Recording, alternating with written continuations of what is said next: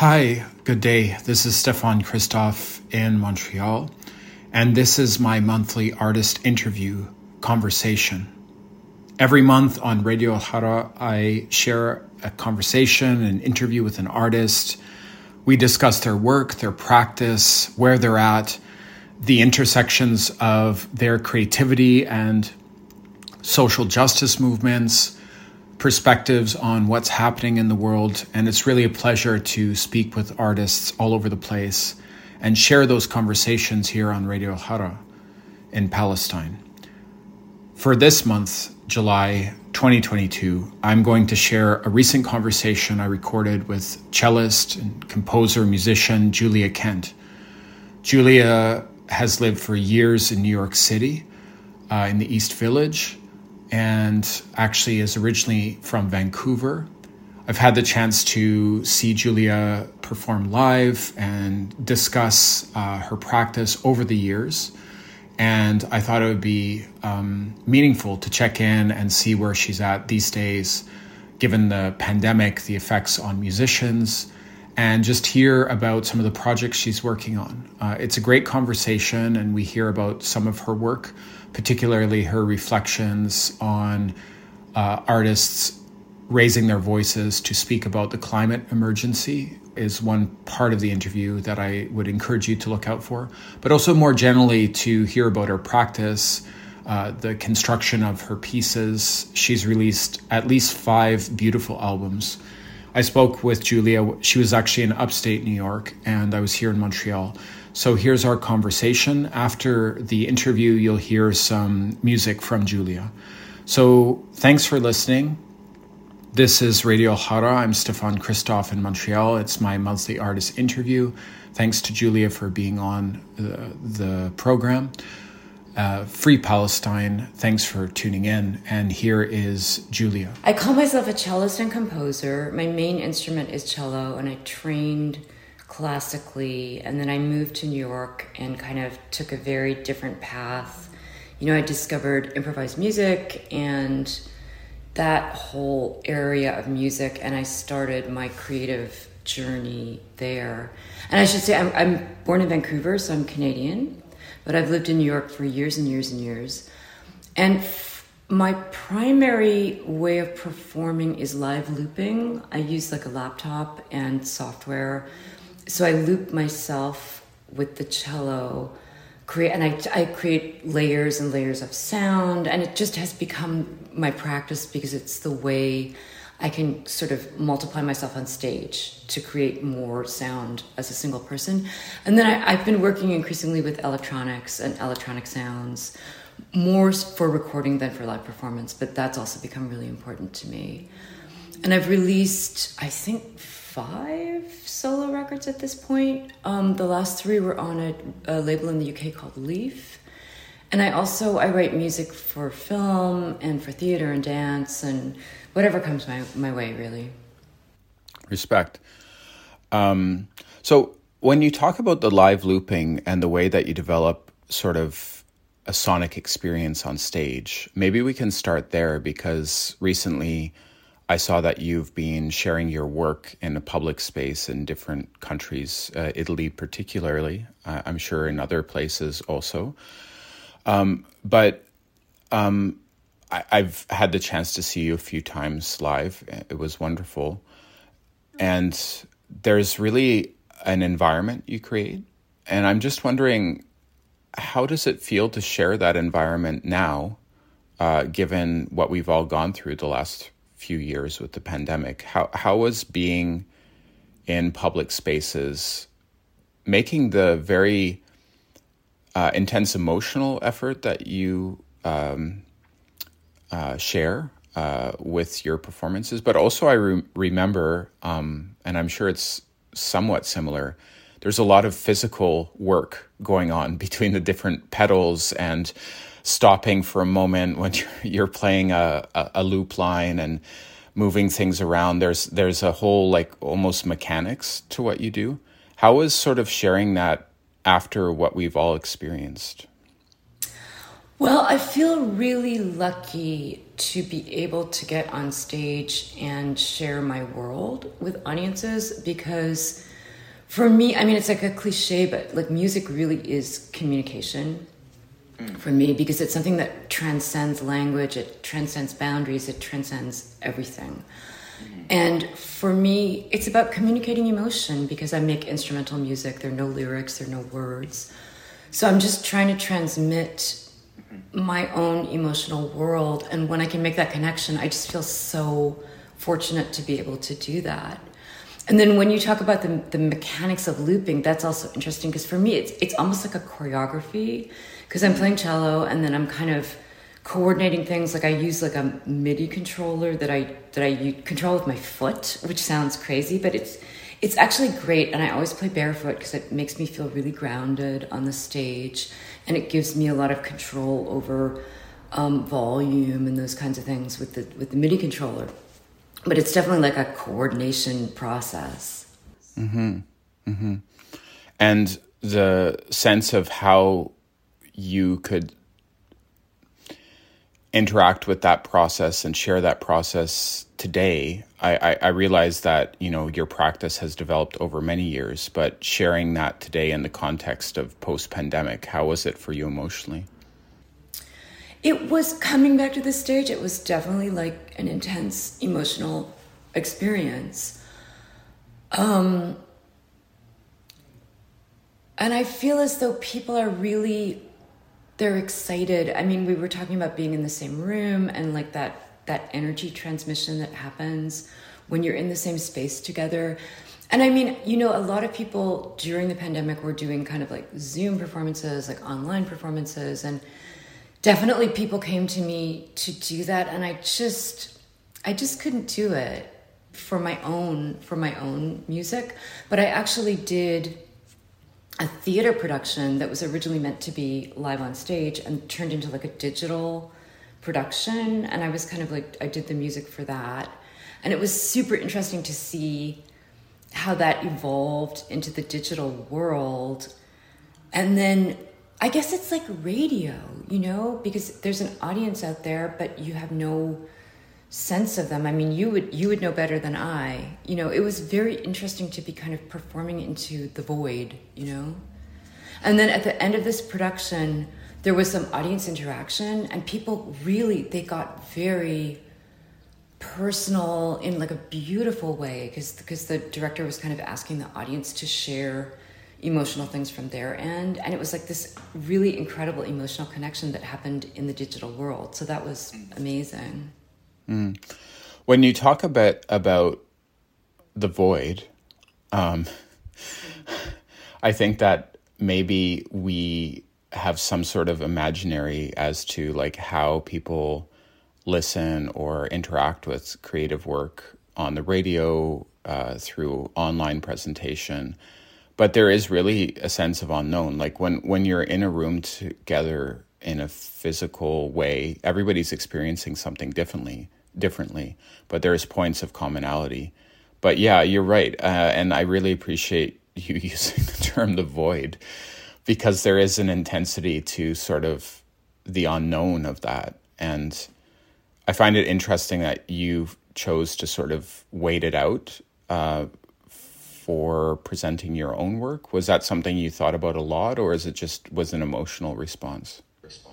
It was an emotional response. It just didn't make sense to me, because I feel like I do need that energy back from the audience. I also, as a side note, I was talking to someone, I can't remember who, and they also had a theater production that they turned into like a radio play, which makes so much more sense in a way for like a digital performance than something with the visual. Because, you know, with Zoom, it's like the squares and the, you know, the heads, the busts, you know. But turning something into a radio play made a lot of sense to me, because then you're just experiencing it auditorily. So what you've been presenting recently is rooted in your practice for many years, that involves both your cello, but also sort of digital interfaces. You talked about the MIDI controller. I know that you have various pedals. I'm sure they shift and adapt, and you work with different setups depending on where you're at. But in terms of, and I know that you presented here at Mutech in Montreal also, that sort of negotiation between live organic instrumentation and electronic music, it happens, but I think, I mean, I get the sense from your work that you've really honed in on both sides of that being essential rather than sort of an add-on. And I think sometimes we can see in electronic music, oh, well, okay, there's been an addition put on, somebody's playing a live instrument, but it's maybe a cool effort, but it doesn't feel as integral. But in your work, both elements feel integral, the sort of looping aspect and the sort of cacophony. I don't know if that's the right word, but the multiple layers that happen, and your organic aspect. Can you just maybe share anything about how both of those aspects are important to you? It's interesting because I feel like with my process, live performance and recording are quite different. And it's very much a process. Like sometimes I'll start with the cello with like a melodic idea or like a rhythm or something, and then elaborate it through looping and then add electronic elements, or vice versa. Like I'll start with an electronic texture or like a key, melody, piano melody, and then add the cello to it. So I think it works both ways, but certainly for live performance, like the cello is the most integral element because everything comes from the cello. Like everything is synced to the live performance of the cello rather than vice versa, because otherwise it would be just so static and rigid, you know, if I were confined to. So, you know, I've just developed ways of kind of keeping myself in sync rhythmically. But it's really important to me that for live performance, everything come from the cello and then things weave into that. So your interest in other artists globally and collaboration are many. I remember when, fortunately, you were able to suggest some music pieces for a mix that we worked on. You suggested work from different women composers around the world. I really appreciated the breadth of different styles and also instrumentation. There was literally artists from all over. I was wondering if you would like to share anything about any reflections you have of where women artists are at in different places around the world. I noticed that there was one artist you selected from Central Asia for that mix, and I took some time afterwards to listen to her work, and it was just awesome. At this moment, like, do you have any sense of like, are you excited about music? Instrumental music made by women in different places. Is that something that you're sort of tracking? Is it something, how do you discover different artists? Is it just sort of natural, somebody suggested, or do you actually take the time to sort of research what people are doing in different places? What particularly women artists are doing? I mean, I'm really excited that women artists, I mean, I can't speak to like the global scene, but I'm excited. I feel like women artists they're really holding space in some areas that traditionally have not been spaces for women artists. Like ambient music was like a super male space for a long time, and it's really opening up. You know, there are so many more women making ambient music now. But I also, you know, I don't want to be reductive either, you know, because music is music, and you know, like, and musicians are musicians. And I'm finding myself right now, it's interesting, like, because I try to listen to a lot of music and sort of keep up with what's happening to a certain extent. But, you know, with streaming, everything is it's getting harder to find. You know, it's like the the analogy of the bookstore, like you go into a bookstore and something catches your eye. And with streaming, that doesn't really happen, you know? So I feel like streaming does kind of flatten things out to a certain extent. And I have to confess that, you know, I stream because I'm just trying not to accumulate too many more physical objects, you know, and streaming is good for that. But I feel like it also like flattens out a little bit of the possibility of discovery, you know, because the algorithm is there throwing things at you, whether you want them or not. And right now, I was going to say, I actually haven't been listening to a lot of music right now because I'm up here in Hudson and there's so many natural sounds that I'm really increasingly listening to those rather than listening to music, certainly right now. In some ways, that seems like that could be a reaction to everything being so digitized, like enjoying the natural environment. Mm-hmm. Yeah, I mean, it's really, you know, I've been obsessively listening to the birds, you know, because there are a lot of birds up here, and it's fascinating to listen to them because, you know, that's where music sort of started in a way. Yeah, I hear that. What are some things you're working on right now that you might want to share with people for them to know about or learn about your recent work? I've been working on a film score for a while. It's a super interesting film. I describe it as a metaphysical thriller. And that's been really, really interesting to work on because it also, it has the idea of looping in the plot. So it's been interesting to kind of play with recurrence and looping and repetition in the context of a film score. I've been working a little bit on my own music, but it's somehow hard right now because I don't really have a goal. Because also with streaming, I feel like the idea of putting out an album has changed a little bit. So I've just been releasing pieces on Bandcamp. I've done a few compilations. I've done a few collaborations. But that's pretty much what I'm doing right now. How was your tour in Italy? Oh, it was great. I mean, I don't really tour per se. I just do dates here and there. And I'm lucky to go to Italy a lot because I have a great booking agent there. So I play there a lot.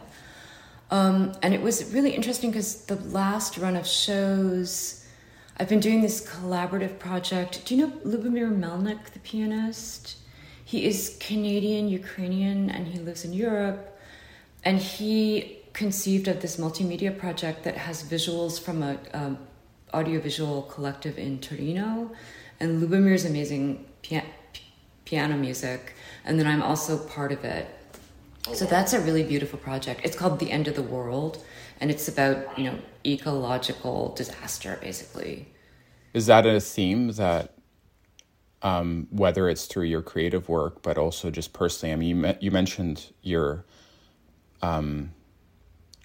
born in Vancouver, and I think that I get the sense, having spent some time there, that as a reference point, the Earth, given that Vancouver is in a rainforest, and also Indigenous voices in Vancouver have been so strong, and not just in the city, but in all the regions surrounding Vancouver, have really reoriented our understandings of how to relate to the earth. Has this, does the Vancouver origin have any relationship to your interest in the challenges that all of humanity faces with climate change? Absolutely. I think living anywhere, you're aware of that now.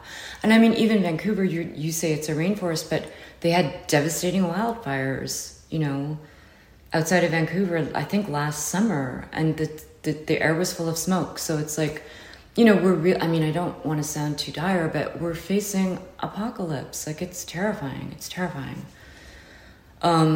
You know, and here, you know, I feel like the East Coast is drowning and the West Coast is on fire. Like, it's a little bit apocalyptic. And I'm not sure what to do in the face of that, because I feel as though there are a lot of voices, as you say, Indigenous voices, other voices, you know, trying to call our attention to the situation. But I'm just, you know, especially living in America, it's like, you know, because the situation here is worse, I would say. But in some ways, you know, it feels like the response to what you just said, like what to do, can really lead to inaction sometimes. But I really appreciated what you mentioned, like participating in a creative presentation through your music. I mean, I think that there's this idea, I don't know, I'm just more sharing, like, that there's a perfect solution or a perfect action to take. But that can sort of, and not without reason, lead people to get really anxious about how to act. And that might lead to a lot of inaction. But, you know, I get the sense, and I don't know how you feel about this, but if everybody was to try to raise their voice within the field that they work and whichever sort of context that they live, that, you know, the issues, although maybe not sidelined now, you know, there's a sense of creativity and energy that happens when everybody's speaking about something in different ways. I don't know if that speaks to you at all. That absolutely does. It absolutely does, because it's we need a diversity of voices, I think. We need to hear from everyone.